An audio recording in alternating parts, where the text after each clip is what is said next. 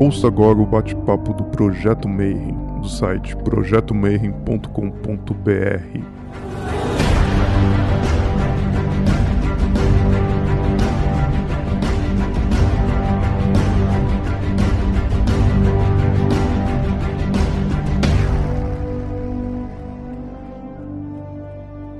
dia para você que é de bom dia, boa noite para você que é da boa noite, boa tarde. Se você acabou de receber a notificação do YouTube e veio assistir mais um bate-papo Mayhem, e hoje vai ser um bate-papo doido, porque além dos Illuminates, a gente tem o Partido Comunista Chinês historiando a gente. Então, se acontecer algum problema, não, não se preocupem. Que hoje eu estou com um convidado muito massa, a gente vai conversar um pouquinho sobre taoísmo, né? Por alguém que vivenciou isso, estuda isso desde criancinha, né? Então, o nosso convidado de hoje é Chiu Xin.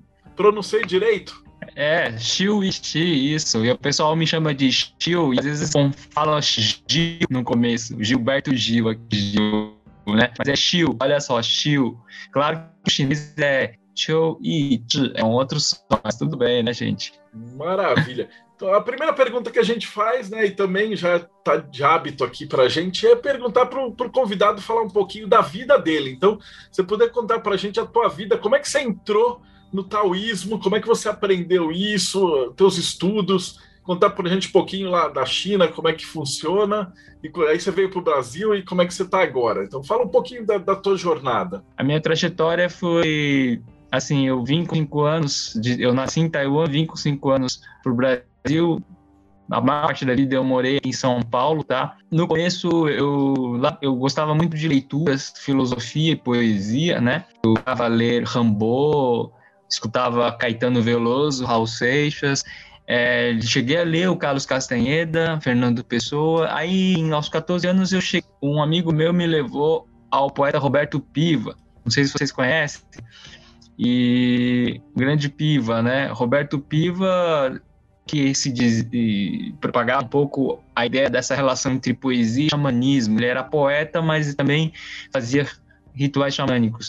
E foi através da influência dele que me levou a buscar muitas leituras, por exemplo, Arthur, Rimbaud, Lautréamont, era muito literatura, né? Mircea Eliade, que falava xamanismo, eu li o Bhagavad Gita, eu fui buscar em sebos e fui, assim, né, numa convulsão alucinada, assim, de leituras e leituras. Eu, adolescente, imagino os meus pais não apoiavam, achavam que eu devia ser engenheiro médico, porque você sabe, né, a família acha que você tem que ter emprego, então você tem que estudar, fazer exatas, né, ser um médico da vida, né? E eu não, não, não tinha não tinha tendência para gostar dessas coisas. E aí eu comecei a ler muitas coisas, né? Então eu convivia com um grupo de jovens ligados ao PIVA. Inclusive depois o pessoal fez, começou a tirar o PIVA do ostracismo e tudo. Então e quando chegou, eu fazia nessa época Tai Chi, eu fazia também meditações em templos budistas, né? Cheguei a frequentar Hare Krishnas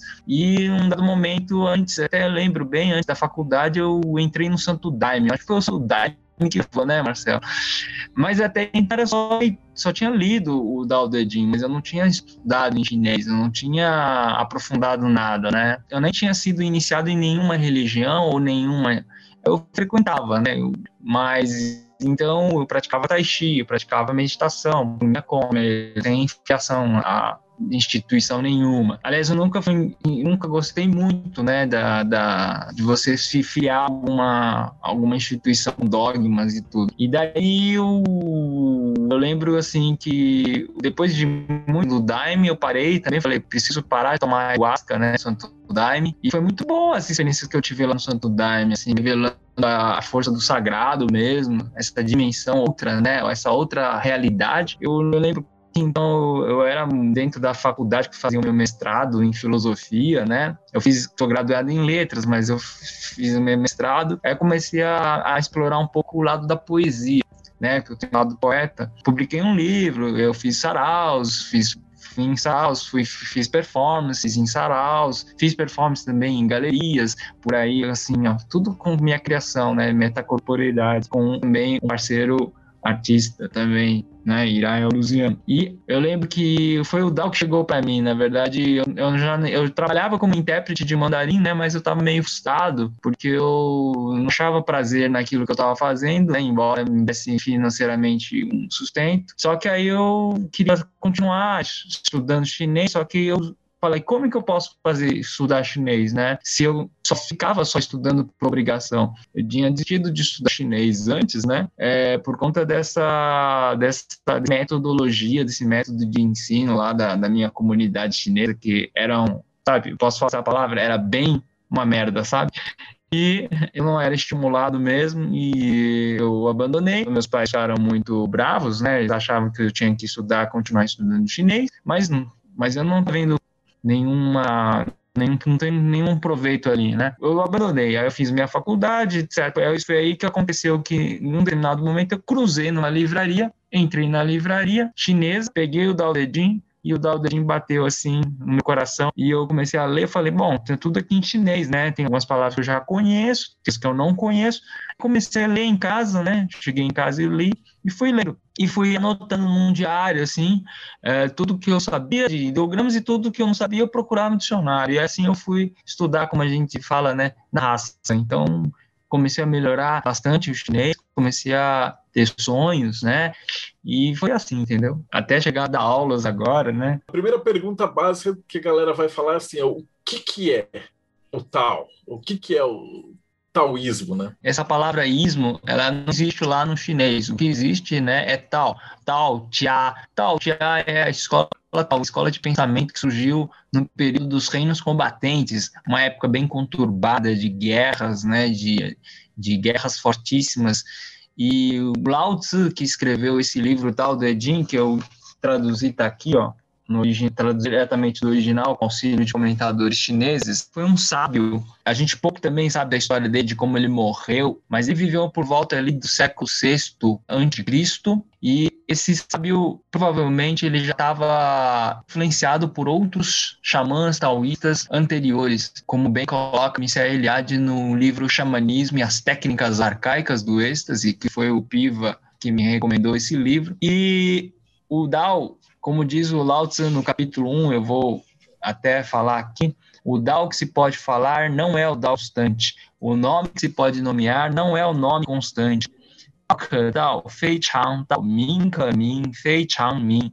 Dao Ke Dao, quer dizer, o Dao que eu posso falar pela linguagem, aquele pelo discurso, pelas, pelos conceitos, pela linguagem humana, não capta a essência transcendente e inefável do Dao. Esse Dao, ele transcende as limitações da forma da linguagem, né?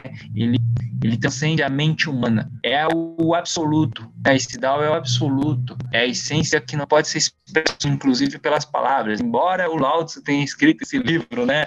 Esse livro aqui com 81 capítulos curtíssimos, não dá nem mil palavras, ou seja, ele é mais conciso do que a, a metafísica de Aristóteles Aristóteles é muito mais conciso que os evangelhos, né, da Bíblia. Então, mas assim, a, a grande síntese, vamos assim, está aqui no Dao De Jing, e também a gente tem o mestre Lietzi, que vem depois de Lao Tzu, e o mestre Zhuangzi, a gente chinês fala Lietzi, que eu traduzi aqui também, o vazio perfeito, que tem muitos ensinamentos taoístas, né?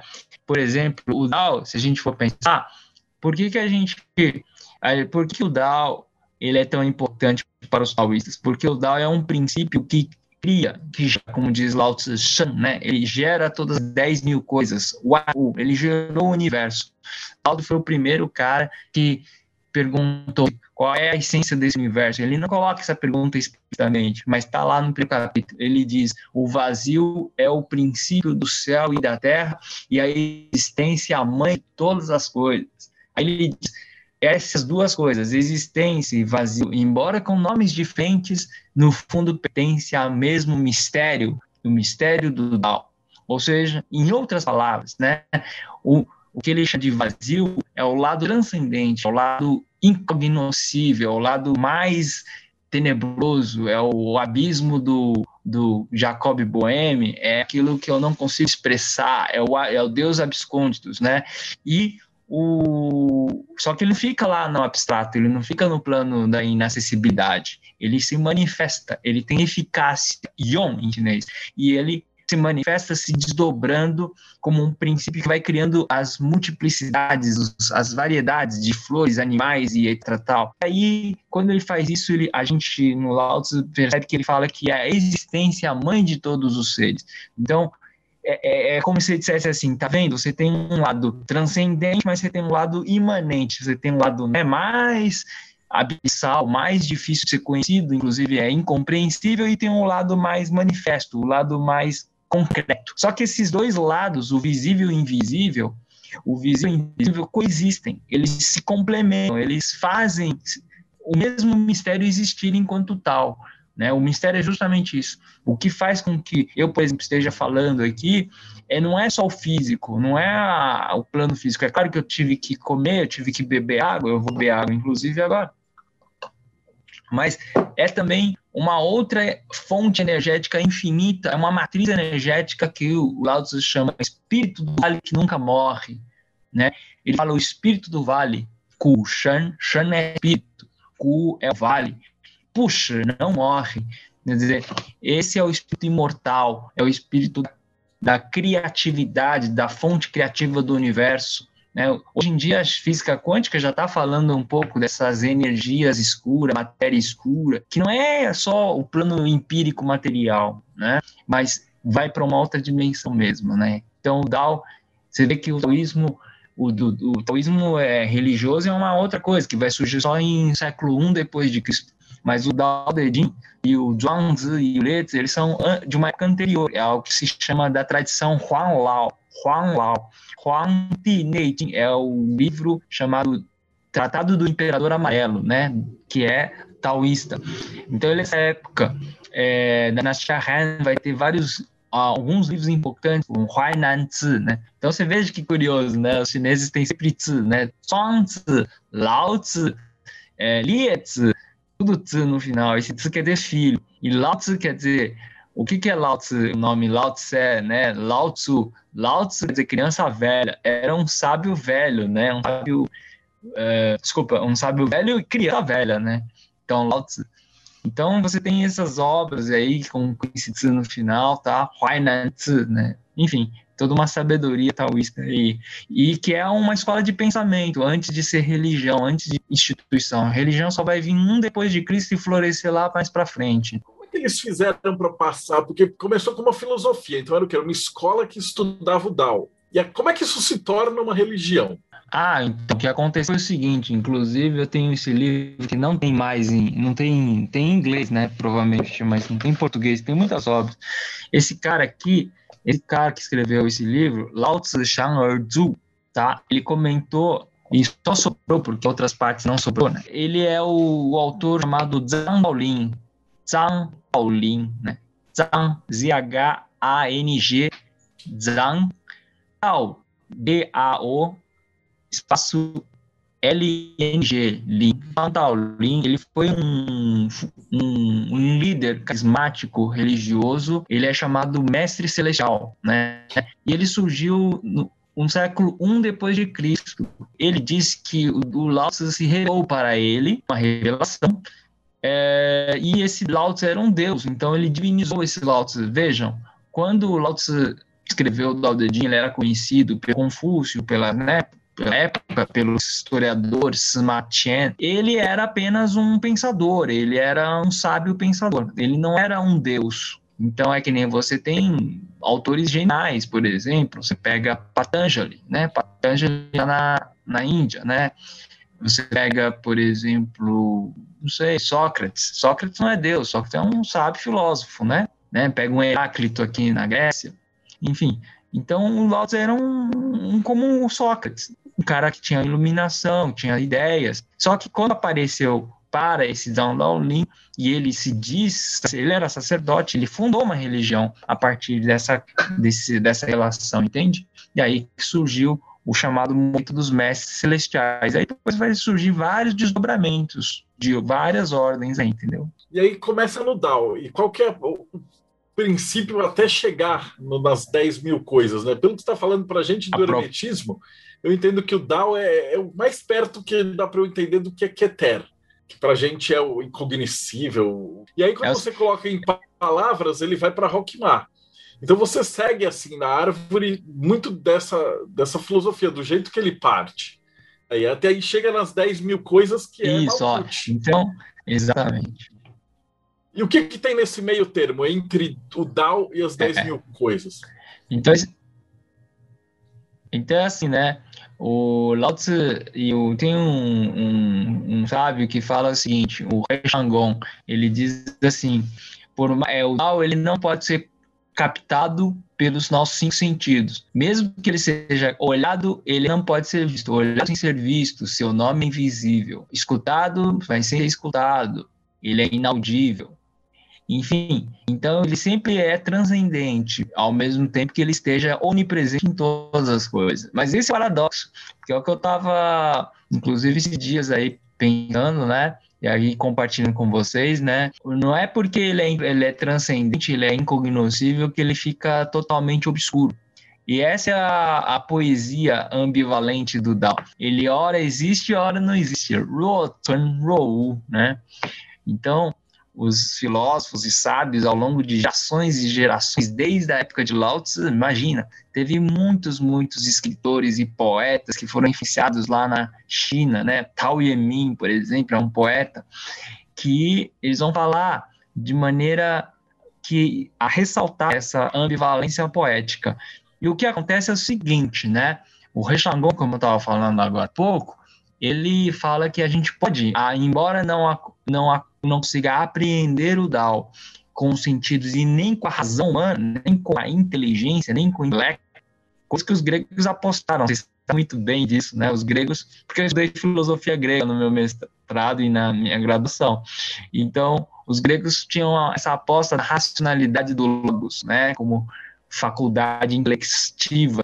O logos é a né, o logisticon de Platão, né, que é a maneira de você capturar a, a, essência né, da forma da beleza, da forma da verdade, do bem, etc. Então, para eles era possível essa captação através do momento que a gente a razão consegue alcançar isso. Mas para o, os taoístas, tudo que é possível é, não é possível pelos sentidos e não é possível pelos, pela razão, mas é possível pelo silêncio, né? O Tim, então tem uma frase lá do Lao Tzu que ele fala assim: o sábio pratica o ensinamento sem falar. Ele pratica o ensinamento sem falar e age pela não ação, o way, né? A não ação. Então aí a gente teria que falar do princípio da não ação, né? Do way, que o pessoal entre os taoístas entre os simpatizantes adoram ouvir, né, sobre o princípio da nação. Então, o Wei, como diz a uma história, por exemplo, do Zhuangzi, né? Eu vou pela história, tá?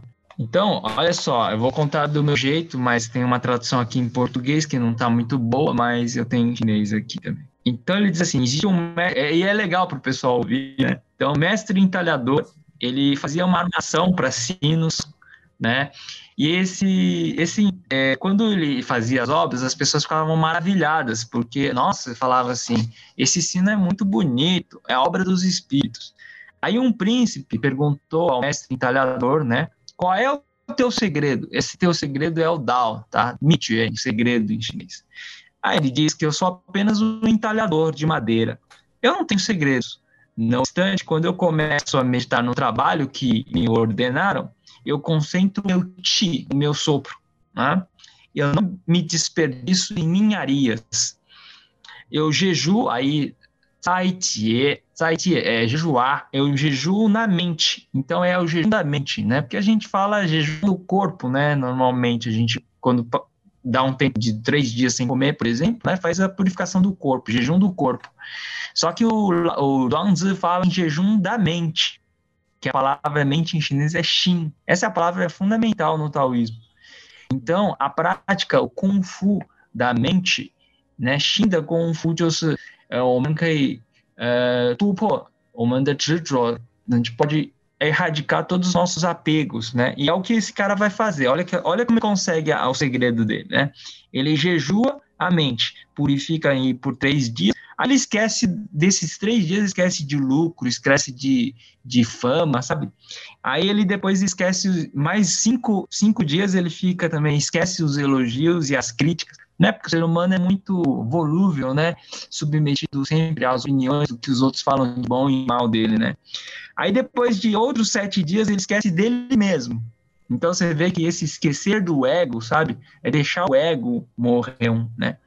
Nessa época, nesse momento, então, o pensamento dele começa a, em relação, por exemplo, à honra, né? Ele começa a se desvanecer. Aí, uma única, um único pensamento dirige a ação dele, que é a armação do sino. Então, os taoístas têm muito essas coisas de arco e flecha, arte do arco e flecha, essa, essas metáforas, né? E também as atividades, por exemplo, de fazer um, um no caso aqui, fazer um sino, né? Aí depois que ele diz esse entalhador, ele diz: Eu vou para a floresta e vou ver as árvores em sua própria condição natural. Quando a árvore aparece diante dos meus olhos, é aí que eu começo a, a ver nitidamente e sem qualquer dúvida o que eu preciso fazer. Se essa árvore especial não tivesse sido diante de mim, não teria havido qualquer armação para o sino. E o que aconteceu? é que minha mente unificada, essa palavra-chave é naturalidade, né? Essa palavra-chave é o que o Lao Tzu vai falar em vários, que uns três capítulos, três capítulos, 25, Quer dizer, o Dao segue a naturalidade. O Dao é a própria naturalidade, é o próprio estado natural da natureza. O personagem ele encontra o potencial escondido no tronco dessa natureza, dessa natureza, dessa madeira, e aí é que começa, aí que ele consegue fazer a obra. Então, imagina, ele, ele teve um preparo, né? Um preparo espiritual de esvaziar a mente. O Lao Tzu fala, em Lao Tzu, Lao Tzu fala esvaziar a mente. Xi, Qi, Xin. Xin é mente, Xu é vazio, né? Por isso o mistério do Dao que a gente tem aqui também, como o mote, né, do nosso, nosso bate-papo, é o, o mistério do esvaziar da mente, né? se esvaziar a mente, se desapegar das, dos pensamentos, dos sentimentos, né? Desapegar-se não quer dizer aniquilar, não quer dizer matar a mente. Não é isso. Muita gente interpreta achando que tem que renunciar à mente, renunciar ao corpo. Não, não é isso que os taoístas falam. Inclusive, tenho um trecho aqui do Don que ele fala que não é isso. Não é se pensar desapegar-se do corpo, não é fazer um harakiri, né? Uma coisa assim, ou, sabe, mortificar o ascetismo, né? Não é por aí também. Pô, essa história que você contou da árvore é fantástica porque, assim, em outras palavras, assim, é, ela, ela narra essa subida da árvore da vida, né? Quando você está falando do Dao lá em cima em Keter, e depois falou o sopro, né? Esse Tim, Tim, é que passa de um lado e do outro tem que ficar vazio. Energia, o sopro. É, energia, é o próprio caminho que a gente chama de caminho do louco, que é, é. Que, é o que energiza tudo. E, e, ele se torna o mago, porque ele vai se tornar o, o cara que vai fazer a obra de arte absurda, né? Então ele tem, é. Como mago ele se torna o receptáculo do Ti, é, dentro do, é. do Kung Fu. E aí a ordem que ele, que ele narra no poema, que ele está saindo e aí ele vai ficando jejuando três dias da mente, né, os três, é. três mundos da Cabala. E aí a primeira ele, ele esquece os elogios e tal. Depois ah. ele está subindo. Então primeiro ele vai esquecer as coisas que ele tem que fazer, que é Rod. Depois ele vai esquecer a parte mais de, de elogio, de crítica do ego. Depois ele vai se esquecer ali. E aí depois ele vai mergulhar no, em cima, onde você vai ter simplesmente entrar na floresta e achar o que ele tem que achar, que é o planejamento, é, é, é o último degrau. E aí o cara passa o abismo e ele se uhum. converte no mago. E é muito 10 esse negócio, né, cara? Porque é, de um jeito é, a Cabala veio disso daí. É, mas ele pegou essa história aqui. Gostou da gente, história? Um que parece uma, uma fábula e transforma numa coisa mais estruturada. Eu é, adoro exatamente. esses poemas. Pô, conta mais alguma massa daí. Ah, o Jones é o meu autor favorito. Eu dou aulas sobre Jones, aliás, eu trazi o Vazio Perfeito do Lietz. O Lietz é tão, tão poético e tão fabuloso como esse Jones. Ele é dos melhores, esses dois, esses dois seguidores de Lao Eles conseguem traduzir os princípios de Lao em histórias incríveis. E as histórias também podem ser lidas do ponto de vista metafórico, mas também do ponto de vista simbólico, também do ponto de vista real mesmo. Realmente é o que acontece quando você faz magia, né? Você está num mundo de que tudo é possível, onde tudo, tudo é possível, né? Tudo é possível. Aí, quando tudo é possível, quer dizer, é a mente racional nossa que é, obstrui, né, o, a passagem do, do visível para o invisível, né? Como é que foi a tua ida para a China em 2014? Como é que é o taoísmo é visto lá agora, assim, numa China de 2021? Eu fiz um livro chamado Filo, é, Metacorporeidade, e lá tinha uma prosa poética Filomundos. Mas o que aconteceu é que eu ganhei essa viagem e porque eu era o destaque né, dos imigrantes taiwaneses aqui no Brasil, tinha de outros países, na França, tinha da Inglaterra, Inglaterra, Alemanha, tinha da América Latina, Dominica, esqueci o nome, Argentina também tinha, e dos Estados Unidos. Eu era jovem, estava jovem, né? Hoje eu tô com 39, isso aí foi em 2014, né? Acho que eu tinha, tinha 32 anos. Aí eu, quando eu cheguei lá, deixa eu contar uma experiência é, tava muito. O meu, um dos amigos do meu pai, que eu não conhecia, ele me, me pegou assim que eu saí do aeroporto, tava muito quente. Aqui em São Paulo tava frio, mas lá tava quente, quente, quente, uns 37 graus. Assim. Eu ficava suando. Aí me levou lá. A, eu te contar para vocês, eu não, eu não tinha voltado para Taiwan desde 5 anos de idade que eu saí, né? A primeira vez que, então, eu, eu, de volta de novo, era como se fosse a primeira vez, eu entrei ali nas ruas e ele foi me levando de carro.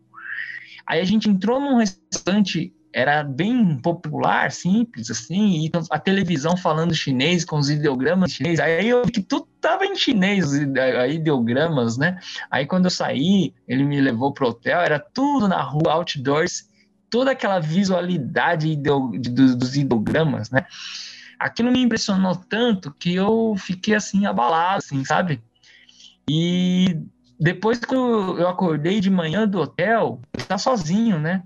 E aí eu desci porque eu estava querendo explorar, fazer algumas fotos, né, para performance e tudo.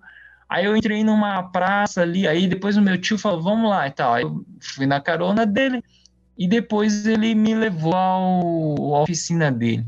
A hora que ele deu, eu tinha que é, fazer algumas coisas ali com os, os, os trabalhadores ali, falar algo. Eu falei, ah, vou, vou, dar uma olhada ali. Aí eu saí da oficina dele, cruzei numa rua, fiz uma deriva ali, peguei minha câmera, aí eu olhei, nossa, na encruzilhada tinha uma espécie de despacho. Tinha uma espécie de despacho com um caldeirão daqueles de bons, não sei o quê, e com incensos, né? Aqui, quando eu olhei, eu falei, sabe? Me deu um negócio assim, arrepiei assim. E a partir daí, foi um, fiquei um mês intensamente, né, com um grupo de imigrantes taiwaneses. Para mim foi um. Eu fiz depois performances ali, né? Depois, quando voltei para o Brasil, fez sentido aquela viagem, entende? Parecia que eu tinha que. É, acho que foi a ligação com os ancestrais, né? É, ativou o inconsciente coletivo, né, como diria o Jung, e aí foi assim, entendeu? Aí foi, as coisas foram acontecendo, fui sonhando, até que um dia um editor me ligou, falando, se você dá aula de Dao Dedin, você quer traduzir para o Dao Dedin? Editora Manta, essa editora aqui, né, que publicou. E foi, assim, foi uma série de sincronicidades, entende? Como é que uma pessoa que não, é. manja nada de taoísmo vai começar a estudar o taoísmo? O que você diria, assim, o conselho que você daria, né? O cara conseguir entender. Porque para a gente, eu, eu peguei, assim, você lê, as histórias são muito fantásticas, mas a hora que você chega nessa parte de, tipo, entender exatamente, porque é sempre uma tradução, e do ideograma para o português, você perde muita coisa, né? É. Então, que, que conselho que você daria para o cara que está começando? Com certeza. Tem livros que ele deve ler, que é esse clássico do Lao Tzu, que é o Dao Jing, Pode ler também o Introdução à Filosofia Chinesa. Tem alguns livros em português, deve buscar, né? Introdução às Religiões Chinesas, da editora Unesp, do Mário Possessi, que eu recomendo muito esse livro, porque ele contextualiza, né, o momento histórico, o momento histórico, filosófico, porque vocês sabem que eu, minha formação é em filosofia, né? O que eu gosto é da filosofia, o que eu gosto é do pensamento, mas não a filosofia. Hoje, ainda bem que tem o intercultural. Existe um movimento intercultural, inter, intercultural quer dizer assim, que está enxergando as filosofias na, é, enquanto movimentos de pensamento na Índia, na China, não só como o domínio dos gregos e dos europeus, né, o domínio eurocêntrico. Então isso é, um, isso é uma coisa, um dado interessante. Assim como eu, que eu sempre falo, o Dao não é dos taoístas. O Dao não é só dos taoístas religiosos. O Dao não é dos, dos taoístas também só praticantes de Tai Chi. O Dao ele, ele, o próprio Lao Tzu fala, né, no capítulo 20, é, 25, ele diz assim, ó, ele diz assim, ó, o Dao é como a mãe do mundo. Como eu não sei seu nome, invoco pela palavra Dao. Impelido, ou seja, obrigado a dar-lhe um nome, invoco o grandioso. Ele fala Qiangzi Ziyue Dao. Qiangzi quer dizer, Qiang é forçado, eu sou forçado a dar. Sabe quando você é forçado a falar? Você é forçado a nomear alguma coisa, mas aquilo é inominável. Então, o DAO, na verdade, é inominável. Eu poderia, ter, eu poderia usar, sei lá, uh, um, o J, por exemplo, falar que o, esse, essa realidade inefável é J. Podia falar que é Yahvé, por exemplo. Podia falar que é Deus. Podia falar que é o Daime, que é o Dharma. E, no fundo, os nomes não importam. E você vê como seres humanos hoje se prendem os nomes, né? Prendem. E aí fazem guerras religiosas, guerras de facções, é, de quem tem mais aquilo ou tem mais aquilo lá, enfim. E para a pessoa que é leiga, a melhor coisa é ir na fonte do pensamento. Também é que existem poucos templos. Muita gente me pergunta, me pergunta assim nas aulas, né? Ô professor, e tem templos religiosos taoístas? tem um aqui, Sociedade Taoísta, mas é uma versão, é uma, é uma interpretação. Eu tenho o privilégio que eu sou conseguir falar pela poesia, né? Que tem muitos poemas, a maneira poética como eles se expressam, né? Como eu falei dessa história do Zhuangzi, e vai para uma via totalmente não é antirracional, simplesmente não é nem racional nem irracional, é uma outra via. Para quem lê poesia, para quem gosta de poesia, é a poesia, entendeu? Que é o que nem diz o Otávio Paz, né? O Otávio Paz tem um livro chamado O Arco e a Lira, e ele cita Zhuangzi, ele fala que é o momento em que. Porque você sabe que Otávio Paz foi muito influenciado pelo surrealismo, né? E surrealismo vê a realidade em múltiplas dimensões. Então você pode ver a rosa que pode se transformar em serpente, essa serpente pode ser caracol e caracol pode ser o sol. Essas, essa realidade que é por isso que eu digo que o Lao Tzu também é um pensador das analogias, das equivalências. Analogias aí lembrar o, o Swedenborg, né? Que vai influenciar o poeta Charles Baudelaire lá, o poeta simbolista lá na França do simbolismo, né? E o Baudelaire sabia das coisas. E o Baudelaire é esse cara que falava o princípio da analogia, porque Edgar Allan Poe já falava. Edgar Allan Poe, o poeta, né? Também o contista do terror. É, então é isso, o Lao Tzu está vendo pelas analogias. O mundo é uma analogia constante. Por isso que ele fala assim, eu não estou falando porque eu estou falando, porque tem um texto, né? No, no capítulo 16 ele diz, ó, Amplitude é justiça. Justiça é totalidade. Totalidade é céu. Céu é Dao. Então, só que nesse parágrafo, ele não coloca o verbo ser. Ele coloca Rong Nai Gong Gong Nai Quan Nai Quan Nai Tian Dao. E coloca tudo junto. É como se ele faz assim, uh, amplitude e justiça. Justiça, totalidade, totalidade, céu, céu, Dao. Entendeu? É uma captação assim. Em uma única coisa compacta, tá tudo lá. Essa, isso é a visão instantânea, poética, analógica, que vai além dessa coisa concatenada, discursiva, racional, lógica, encadeada, né? É, de silogismos, né? De uma coisa, um A, B, C, D, F, G, A que vai levar a B, a levar C. Não, para Lotus já não tem isso. É um, uma visão.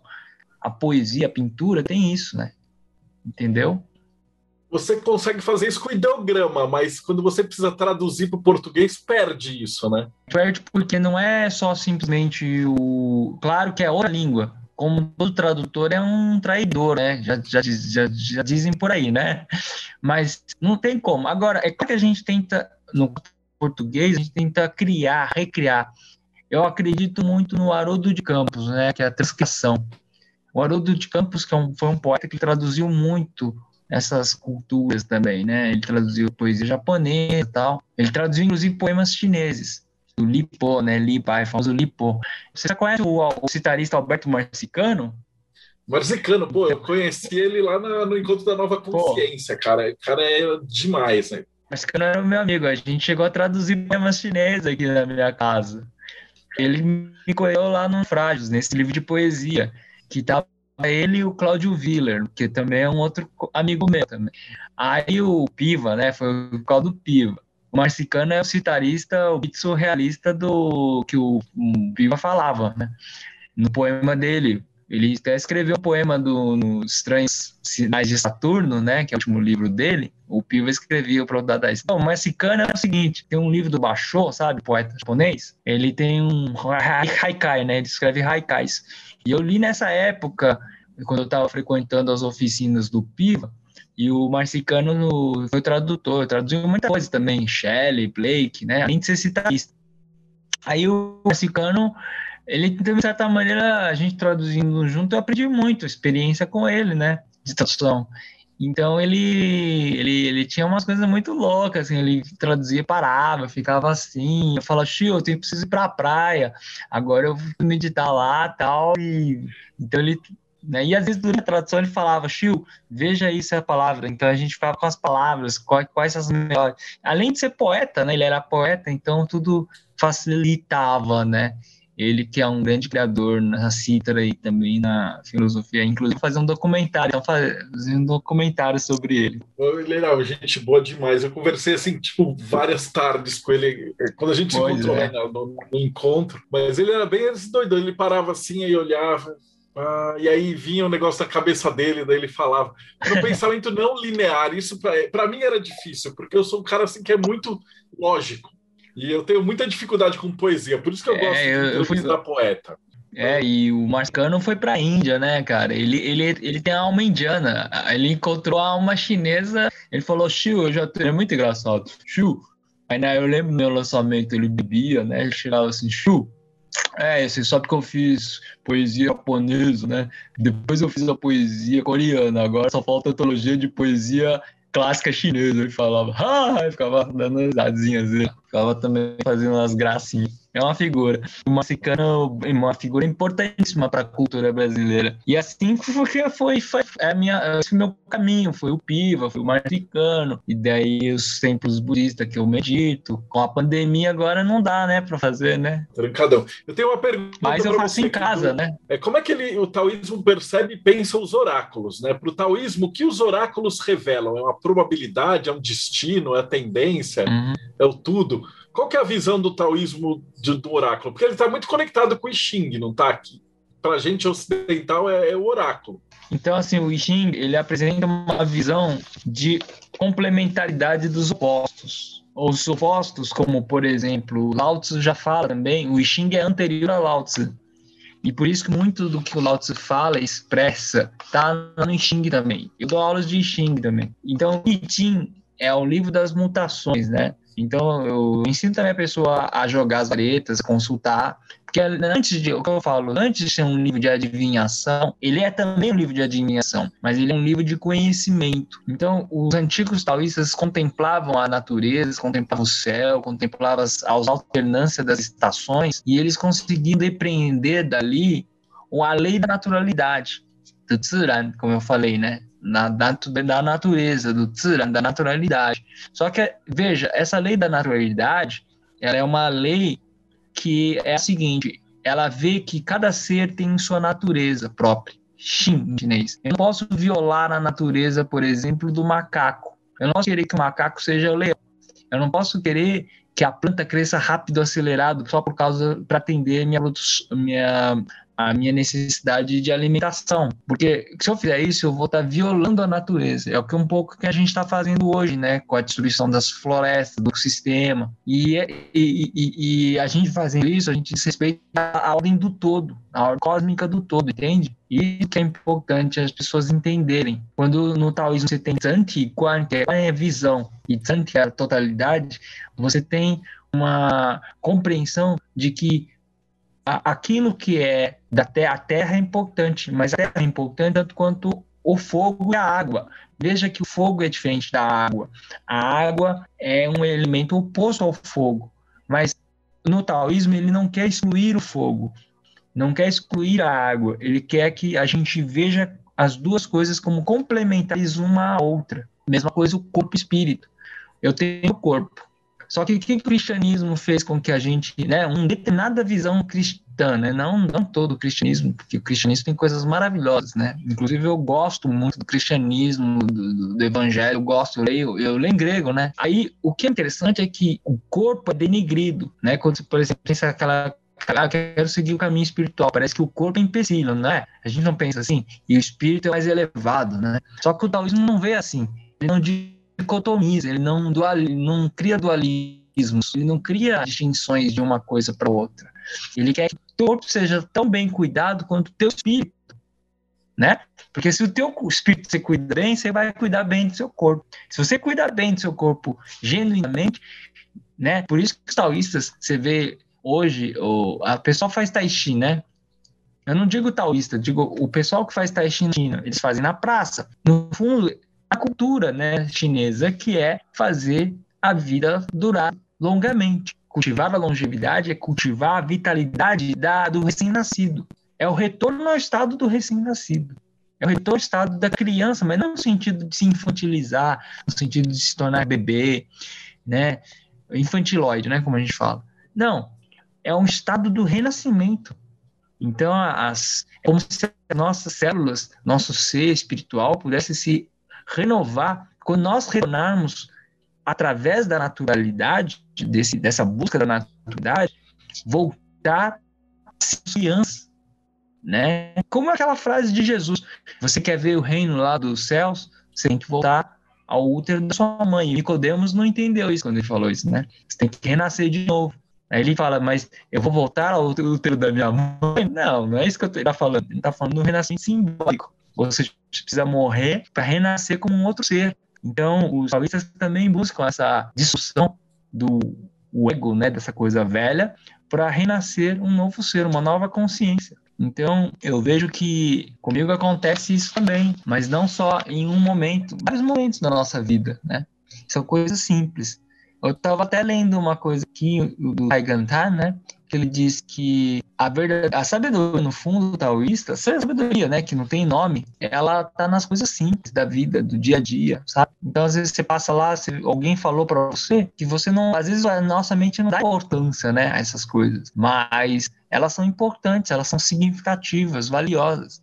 Só que o que, que acontece? A gente, conforme a gente mecanicamente se robotizando, a gente foi perdendo a naturalidade. Os taoístas, já na época em que estavam vivendo, eles estavam, eles estavam sabendo, sacando que o, o, a sociedade estava em crise por causa dessa perda da, da, da naturalidade. Aí os homens começam, ele, ele diz Dao os homens começam a usar a astúcia, né, a sagacidade, tchau, né, tchau, é a sagacidade para manipular as pessoas, para burlar, para fazer coisas antiéticas e que vão contrariar a lei do universo. Lao Tzu é um cara muito mais amplo. Ele vai para um âmbito do universo. Ele conversa, ele acha que a lei não é só antropocêntrica, não é a lei do humano. A ética não é só a ética humana. É o que hoje as pessoas e os filósofos, sociólogos estão chegando a uma ética planetária. Então, o Lao Tzu já estava falando isso lá atrás. É a lei da natureza do cosmos. Não é a lei dos homens. A lei também vale para os macacos, para o leão, para o ecossistema, para o planeta, para todas as galáxias é, é, é a lei do cosmos. É Yonhanda, é o Dao eterno. Por isso que ele abre o capítulo. Chan Dao, Dao constante, é Yonhanda Dao. É um, um Dao eterno, Dao da eternidade. Santo Agostinho estava certo também quando ele falava da eternidade, né? Os mestres místicos do, do, do Ocidente aqui, Jacob Boehme, está certo também. Eles estavam vislumbrando esse, essa lei cósmica eterna, imutável. Puxa, não morre em chinês, né? Puxa, putai, imutável. Então, essa lei é ampla, ela vai além, transcende o âmbito humano, como, por exemplo, tem na mesma época que o Lao Tzu, o Confúcio. O Confúcio, ele, ele usa a palavra Dao também. Essa palavra Dao para Confúcio é uma acepção moral, uma acepção ética-moral, porque ele estava interessado em melhorar a sociedade. Ele achava que se a gente seguisse a benevolência, run, né, que é uma virtude, a partir da relação familiar, por exemplo, o respeito do pai com o filho, o filho com o pai, da mulher com o marido, né, do súdito com o, o soberano, ou seja, se a gente tivesse cultivando harmonia nas relações humanas da família, a gente podia expandir essa harmonia para a sociedade como um todo. Vocês estão entendendo? Então, é, é mais humano. Então a gente chama de humanismo confuciano, é uma ética humanista. É muito importante, é muito necessário para uma época de barbárie que eles estavam vivendo, né? E o Confúcio, então, transmitiu, foi um grande professor. Só que é, tem uma história curiosa, vou contar para vocês, né? A Lao Tzu estava lá e era conhecido como sábio. Nessa época, o Confúcio ele sabia da existência de Lao Tzu e falou: ah, vou, vou, vou consultar, fazer uma visita, né, ao, ao Lao Tzu. Aí o Confúcio ele chega lá, ele diz para o Lao Tzu que é o seguinte: eu ainda não alcancei o Dao, mas eu li os livros, os clássicos, os ritos, eu li o I Ching, eu li a, o livro da música, o livro da história. Quer dizer, quando eu li, quer dizer, ele tá, a história está nos dizendo que ele acumulou erudição, né? E ele acumulou tanta erudição que ele não conseguiu, mesmo com toda a erudição, alcançar o Dao. E aí ele fala, qual que é o problema, né? Aí o Lao chega e fala para ele assim, não, não é por aí que você vai alcançar o Dao, né? E ele fica, ele fala isso, o Lao fala isso, e depois que o Confúcio entende ao mesmo tempo não entende, ele fica meio confuso, ele fica perplexo. Aí ele volta para casa, fica totalmente mudo, ele fica três dias sem falar. E como ele tem discípulos, né? um dos discípulos chega para ele e fala: Mestre, por que esse tempo inteiro você ficou calado, né? Você estava meio estranho. Né? Aí o Confúcio chega para ele e diz: É o seguinte, meu encontro foi um encontro com Lao Tzu. Aí ele dá, um, ele joga uma imagem poética também, né? Essa história é contada por Johnson, né? Aí o Confúcio fala que é o seguinte: as aves você pode capturar com a arco e a flecha, né? Você pode atirar a flecha e pegar a ave. O peixe você pode capturar com a rede de pesca, mas o dragão pode. E o dragão é o Lotus, né? É o Uchon Uchi. É tão vasto isso. Uchon Uchi quer dizer vasto, ilimitado. Ele é tão vasto como um grande oceano. Imagina agora um grande oceano, gente. E é, imagina uma coisa maior Imagina a galáxia. Imagina o planeta e outras galáxias. É isso que é o grandioso. E isso é o Dao e é algo que a gente não consegue nem cientificamente, a ciência não consegue, por mais que ela tente. Não estou dizendo que ela não deve, não tô, aqui não tem a negação do, da ciência. É apenas assim, o Jones e o eles perceberam que a nossa mente tem ainda certos limites, né? Por causa da racionalidade, em que ela poderia dar um salto e você vê que a poesia, a arte é uma forma, mas há outras formas. A religião é outra forma, desde que não fique dogmática, né? Não se prenda ao certo, errado e ficar fazendo erras e por aí vai, né? E uma outra pergunta: mas, quando então, você, você pega o taoísmo do ponto de vista religioso, é uma pergunta que a gente sempre faz para os estudiosos de religião. O que, que o taoísmo, o que o Tao, né, o Dao, esse estudo acredita que acontece depois uhum. da morte? Boa pergunta. Eu poderia traduzir a tua pergunta da seguinte maneira, né? Como é que os taoístas veem a vida e a morte, tá? É, os taoístas não são como os budistas que tinham a doutrina da reencarnação, né? Um, haverá um período em que o budismo e o taoísmo se acasalam, se sincretizam e se harmonizam. E, inclusive, eu gosto do período chamado o budismo Chan, né, que vai ser influenciado bastante pelo taoísmo. O Chan surge por volta de quinto, quatro, quatro depois de Cristo, né, na dinastia Tang. E ele teve o seu precursor, um cara chamado Bodhidharma, um indiano, que foi pra, da Índia para a China. E ele que levou o espírito Zen, fala o espírito Zen, né, Z-E-N. Em chinês a gente fala Chan, né? Zen japonês do Chan, né? Toda a cultura japonesa deve muito à cultura chinesa, né? Ao seu, ao seu passado, né? Então, eu tô isso porque o, o taoísmo religioso, a gente pode pensar o seguinte, é, é, os budistas acham que existe a migração, né? Mas eles não acreditam em alma, numa entidade substancial chamada alma. Eles acham que a, não existe uma coisa chamada o eu substancial, né? Não existe uma substancialidade de uma alma eterna que vai, como diz Platão, né? Ou como diz a Bíblia, a alma eterna. Uma entidade substancial, ou mesmo os indianos, né? Mas então, os budistas não acreditam nisso porque eles acham que a gente é determinado por o, a, pelos cinco agregados. São cinco chamados cinco agregados. Esses cinco agregados, eu nem quero confundir as pessoas aqui, porque é muita, muita, muita informação. Mas eu eu resumiria em três agregados, basicamente consciência, o que você tem de consciência, o que você tem de sensação e o que você tem de, de pensamento. Pensamento, sensação, né? Basicamente a sensação. Tudo que você sente, depois você reformula em juízos e pensamentos. Então você tem um pensamento, você tem sensação, tem pensamento, e depois tem a consciência de tudo isso. Você tem os três agregados já. Esses três agregados é que fazem você reencarnar. Então, o que eles pensam é isso, entendeu? É claro que vai existir várias budistas, né? Não vou entrar aqui em detalhes, tem várias escolas budistas, tem já começa seis escolas onde você vai estudar, mas o que é importante é que, eh, de maneira geral, o consenso, né, diz que esse budismo acredita na reencarnação gerada justamente porque eu falei da mente apegada, né? Mas para os taoístas a coisa é muito mais diferente, porque assim eles não, eles acham que o corpo é efêmero, porque o corpo é efêmero, como diz Goethe, tudo que tem forma, dotado de forma, morrerá. Tudo que tem forma passa pelo processo de transmutação, de mutação. Né? Por isso que o livro das mutações do I tudo que tem forma perece e morre. Mas a questão é, existe um princípio imutável que gera todas as formas. E esse princípio em chinês a gente sabe é o Dao, que é o princípio inegendrado, porque ele não foi engendrado. Ele é, isso é metafísica, tá? Ele não foi engendrado por nenhum, senão ele mesmo se auto-engendrou. Ele é o princípio da automutação e do, e do termo dele é automutação, autogeração, né? É uma espécie de autopoiesis, para lembrar da morte do Humberto Maturana, do biólogo chileno que acabou de falecer esses dias. Eles têm um árvore do conhecimento. Eles falavam em auto, ele e o Francisco Varela falavam em autopoiesis que é um pouco essa ideia de Ziran, da naturalidade do Tao. Ele é um princípio autocriador. Nesse sentido, não é, não é como Deus que a gente personifica Deus, né? É, então, aqui no, no, Vazio Perfeito, lá o Leto diz é o princípio imutável, é o inegendrado, possui a força de gerar, e o imutável possui a força de transmutar.